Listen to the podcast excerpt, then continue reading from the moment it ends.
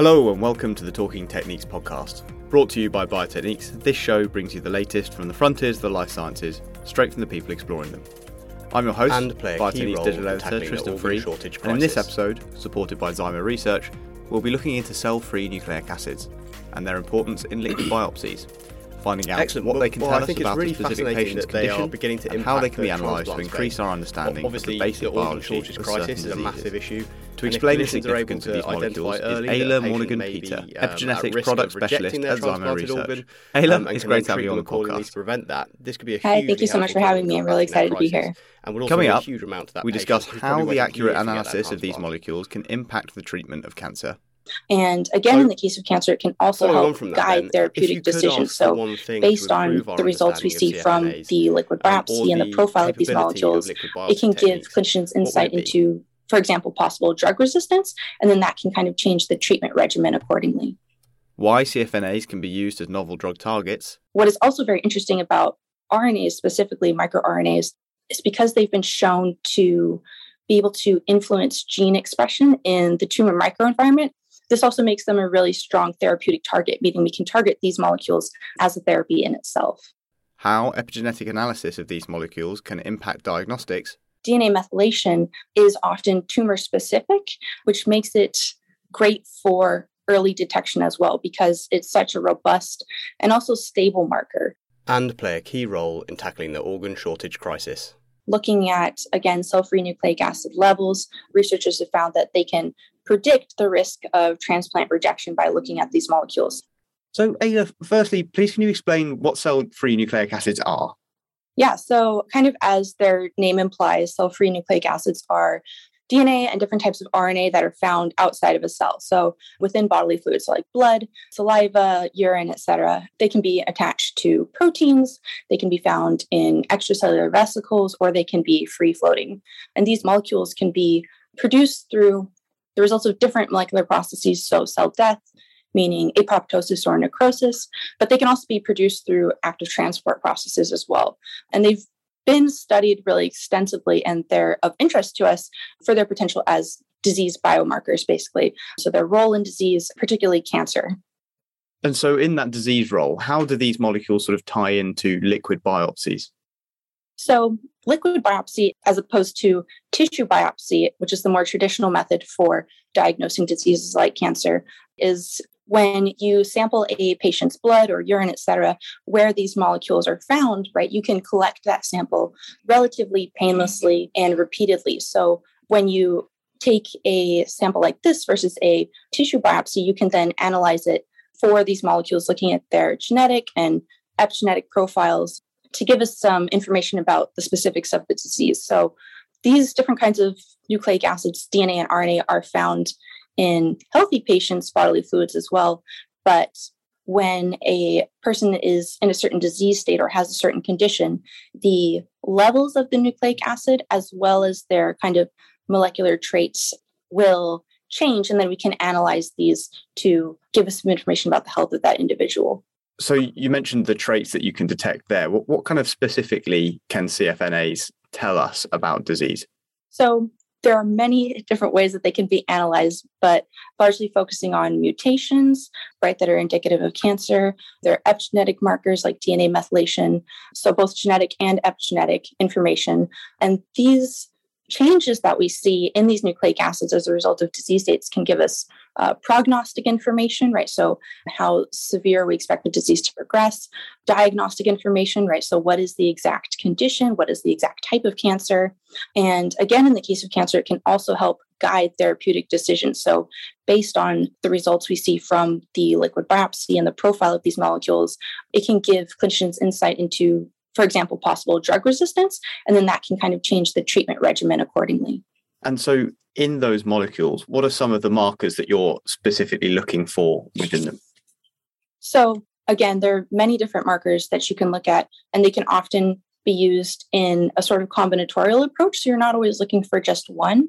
But again, DNA methylation profiles, mutations. So, these can be a single nucleotide variants, copy number variation, as well as just the level of cell free DNA. So, just by quantifying the amount of these different molecules that can be used for screening and diagnostics And then a new field that is developing is what some people refer to as fragmentomics. So, looking at the fragmentation profile, meaning the different sizes of these molecules. And that can also, interestingly, give us insight into diagnosis and prognosis, et cetera. You know, I've talked a lot about DNA so far, but of course, there's also the other nucleic acid RNA. So, that in itself is a whole marker. So, when I say RNAs, I mean microRNAs, long non coding RNAs, things like that are very well studied. And the presence of these specific molecules, so particular types of microRNAs, specific long non coding RNAs, are also used for screening applications for cancer and other diseases. And when you have changes in again in the levels of these molecules that's been shown very strongly to correlate with disease so also have diagnostic and prognostic applications there and what is also very interesting about RNAs, specifically microRNAs, is because they've been shown to be able to influence gene expression in the tumor microenvironment. This also makes them a really strong therapeutic target, meaning we can target these molecules as a therapy in itself. Excellent. So you've got DNA, you've got RNA, but then also epigenetics is kind of tied into this examination of CFNAs as well, isn't it? How does that play a role in diagnostics and liquid biopsy? Yeah, definitely. Epigenetics has a huge role in liquid biopsy, and it's really a budding field. And so, for those who are maybe a little less familiar with epigenetics, I'll back up a little bit and kind of talk about the best studied epigenetic mark, which I've mentioned a couple of times already, and that's DNA methylation. So, that's where a methyl group is added to the carbon 5 position in a cytosine. And in humans, this primarily occurs in a CPG dinucleotide context. And DNA methylation is important because it helps control gene expression, right? So typically, methylation of a gene promoter will decrease gene expression and, and vice versa. And in cancer, you often have abnormal DNA methylation profiles. So typically, you'll see hypomethylation, meaning decreased amounts of methylation of uh, particular oncogenic genes. So DNA methylation has been shown to therefore have a role in tumor genesis, tumor progression, et cetera. And it's a really robust and interesting marker to look at because in the cancer microenvironment, it's very heterogeneous, right? So the mutations that people are often looking at can be heterogeneous, meaning that not all the tumor cells within the tumor will have the exact same profile, but DNA methylation is often tumor specific, which makes it great for early detection as well because it's such a robust and also stable marker. So it's not a transient species like RNA, right, which will degrade very quickly. DNA methylation will be stable over time. So again, very useful for early detection of, of different diseases. And once you've obtained your cell-free nucleic acids to analyze, what are some of the techniques that you'd be using to get that epigenetic information? Yeah, so kind of depending on the nature of the study, right? So, for a lot of the times for discovery based studies where we're going for biomarker discovery, you know, trying to still figure out what we're looking for, you'll use high throughput techniques, right? A variety of NGS techniques, so next generation sequencing or microarray techniques. So, oftentimes you use whole genome sequencing, whole exome sequencing, of course, methylation sequencing, methylation microarrays. And then again, to look at RNA species, you would use things like RNA seq. Once those markers have been identified, and let's say we're trying to translate this to the clinic, other assays, maybe low throughput is the best word, like PCR or digital PCR can also be used to then analyze those markers that have been identified. And so you mentioned fragmentomics earlier, along with explaining that a little bit more. What's some of the latest developments in liquid biopsy techniques and their analysis? Yeah, so when cell free DNA is released from a cell, it can be sheared at different positions, right? Depending on the mechanism of the release, and then again, depending on the disease that, you know, whichever individual has. So, for example, to also kind of jump into your question on the the latest techniques, there's this technique that came out from a group at Stanford called EPIC-seq.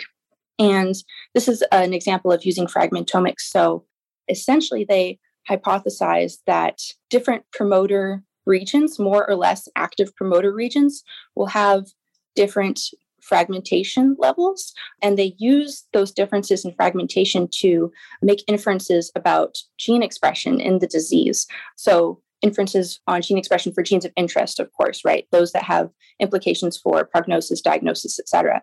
And they found very strong correlations between these fragment profiles and the expression of these genes of interest as well as uh, disease burden, et cetera. And so they're working to expand this to different kinds of cancer. I believe that's in the proof of concept phase right now.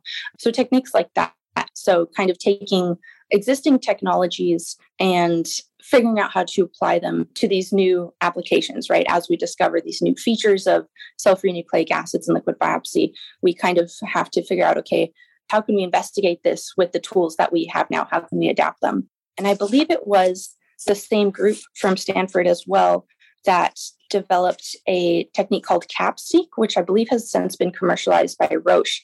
And for that, they were using an enrichment method that allowed us to target these mutations very specifically and at very low levels. So it's a highly specific, highly sensitive assay. So again, taking existing techniques and applying them in, in new ways, et cetera, to detect these different kinds of biomarkers.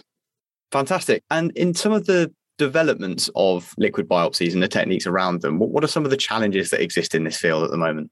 Yeah, that's a great question. So, as exciting and as promising as this field is, it does face a lot of challenges. So, both analytical and pre analytical variables can have a huge impact on the results of liquid biopsy analyses. So, when I say pre analytical, I mean things like sample collection methods, extraction methods, et cetera, because currently there are no standardized protocols for these steps in the process. So for biofluid collection and then for cell-free nucleic acid purification.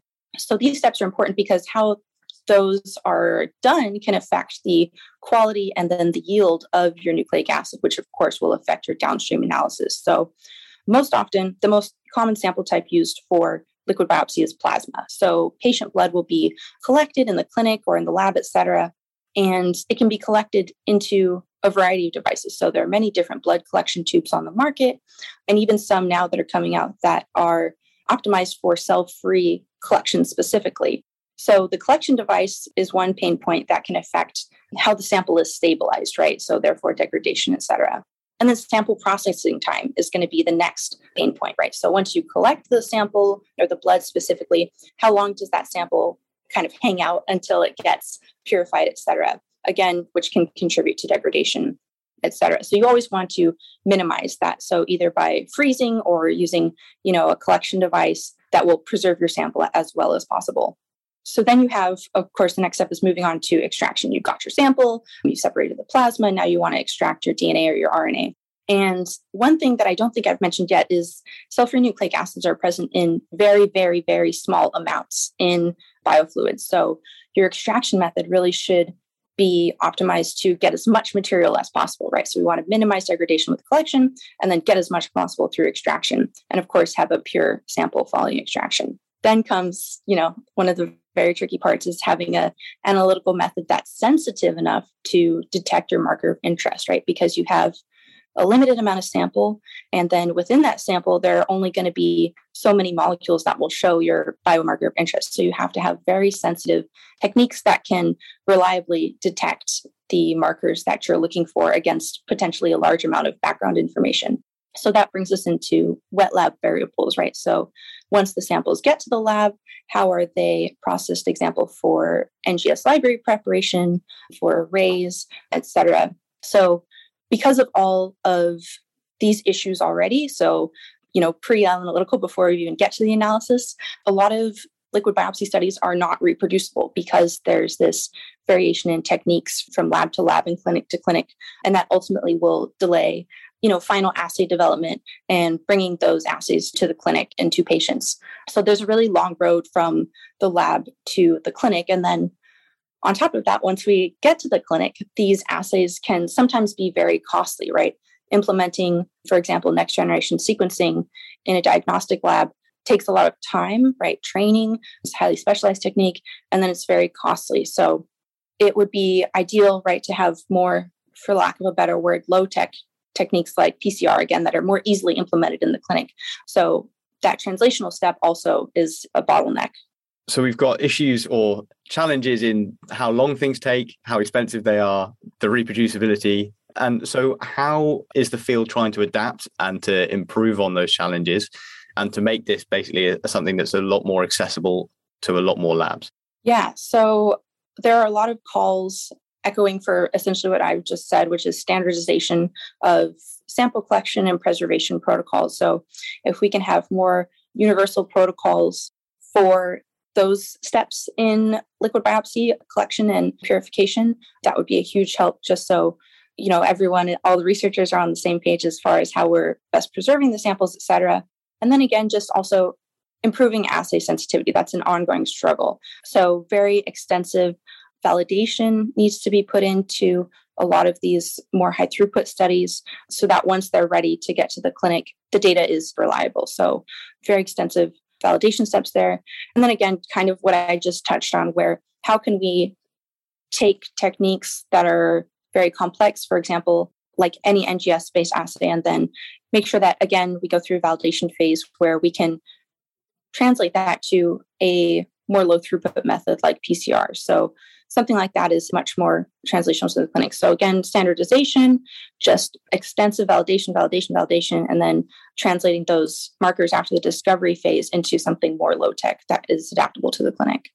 Fantastic. So we've heard a lot about the applications of liquid biopsies and, and, CFNAs in kind of the diagnostic and a kind of more clinical setting. How can these molecules and, and, these techniques be used to help us discover a bit more about the basic research or the basic biology of different conditions? Yeah. So uh, certainly the, the main focus of liquid biopsy research is for diagnostics, but I will say they all kind of start as basic research studies. So looking at what cellular processes are taking place during necrosis, for example, during tumor cell death, that to go back to fragmentomics, for example, that causes these molecules to have the genetic profile or epigenetic profile that they do. So before we can look at, you know, the significance of these molecules, understanding how they're produced, in what conditions they're produced, will really help us figure out where should we go next? What are the biomarkers of interest that we should be looking at by seeing, you know, how does disease states affect these cellular processes? Then that can give us insight into, you know, which markers are the most important. Does that answer your question? Yeah, I think that gives a pretty good explanation of the kind of things that you can find out from a basic research standpoint and how mm-hmm. you'd be investigating these FNAs to see basically what they can reveal about different conditions. And so, what are some of the most exciting recent findings that you've observed over the last kind of couple of years regarding CFNAs and their involvement in disease? Yeah. So, to me, I'm a little biased, you know, being involved in epigenetics, but there are a lot of clinical studies, right, that have really validated the importance of DNA methylation in liquid biopsy and in disease. And so these studies have allowed the commercialization of a lot of different cancer screening panels. So, for example, the Guardant360 test, of course, the Galleri test from Grail has been in the news a lot um, the last year or so. Exact Sciences has their array of oncotype tests. So, just to name a few. And so, I focused a lot today on oncology, but the applications of liquid biopsy go well beyond that, right? So, it also has implications in other diseases and other conditions. So, cell free DNA has also been studied for its role in diabetes and stroke as a prognostic and diagnostic marker. And also in, let's see, I believe organ transplant, specifically kidney transplant, liver transplant rejection. So, looking at, again, cell free nucleic acid levels, researchers have found that they can predict the risk of transplant rejection by looking at these molecules. So, I think that that is really exciting as well. Because again, as we learn more and more about the nature of these molecules, we can see how they relate to certain disease processes. And then finally, of course, very relevant for today's times is there are some new studies looking at cell free DNA to identify and characterize tissue damage from COVID 19 patients. So, by looking again at the DNA methylation profile of these molecules in COVID patients, you can identify the tissue of origin. So, where the cell free DNA came from which can tell us which tissues are being damaged, right? Because these molecules are often released in response to tissue damage. So, overall, free DNA levels have also been shown to correlate very strongly with COVID disease severity. So, it can also be used as a prognostic marker. So, it can tell us, you know, what's going on in the body as far as tissue damage, and then allow us to predict you know, how severe do we think this is going to be for this patient? Excellent. Well, well, I think it's really fascinating that they are beginning to impact the transplant space. Obviously, the organ shortage crisis is a massive issue. And if clinicians are able to identify early that a patient may be um, at risk of rejecting their transplanted organ um, and can then treat them accordingly to prevent that, this could be a hugely helpful tool in combating that crisis and would also mean a huge amount to that patient. So, if there was one thing that you could improve regarding either our understanding of CFNAs or our ability to analyze and get as much information as possible out of them, what would it be? So, I think it would be there are many bottlenecks in the field, like we've touched on today, but I think one of the biggest challenges, again, is going to be sample collection and purification, right? Making sure that you have a high quality sample for analysis is going to be the building block of any reproducible assay. So, no matter your technique, no matter what marker you're looking at, making sure that you have a good sample is always crucial. So, for example, at Zymo, we offer cell-free DNA purification kits, and we have an upcoming product that I'm really excited about, and it's a magnetic bead based version. So this can be fully automated, and having automation brought in kind of reduces some of that variability in extraction and results, etc. So helps make any downstream analysis more reproducible. So I think that that is kind of our biggest issue right now is making sure that we can improve the pre-analytical steps and implementing these standardized practices to make sure that, you know, again, we can trust the data that we get from all of our exciting biomarker discovery studies. Excellent. Well, those are all of my questions, Isla. Is there anything else that you'd like to add? Just that, you know, this is a really exciting time to be in the field of precision medicine. You know, I've heard researchers talk about it you know, since I got started in the lab. And I feel like it's really at our doorstep now, you know, as we see the commercialization of all these liquid biopsy tests. And I'm just super excited to continue working with our team at Zymo to help continue to produce these tools that allow researchers to make these amazing discoveries. Excellent. Ayla, thank you so much for coming on the podcast. Thank you. Well, thank you for listening to this episode of Talking Techniques. If you're interested by the topics covered in the episode, you may want to check out our In Focus on cell free nucleic acids, sponsored by Zymo, over on www.biotechniques.com. Thank you for listening and goodbye.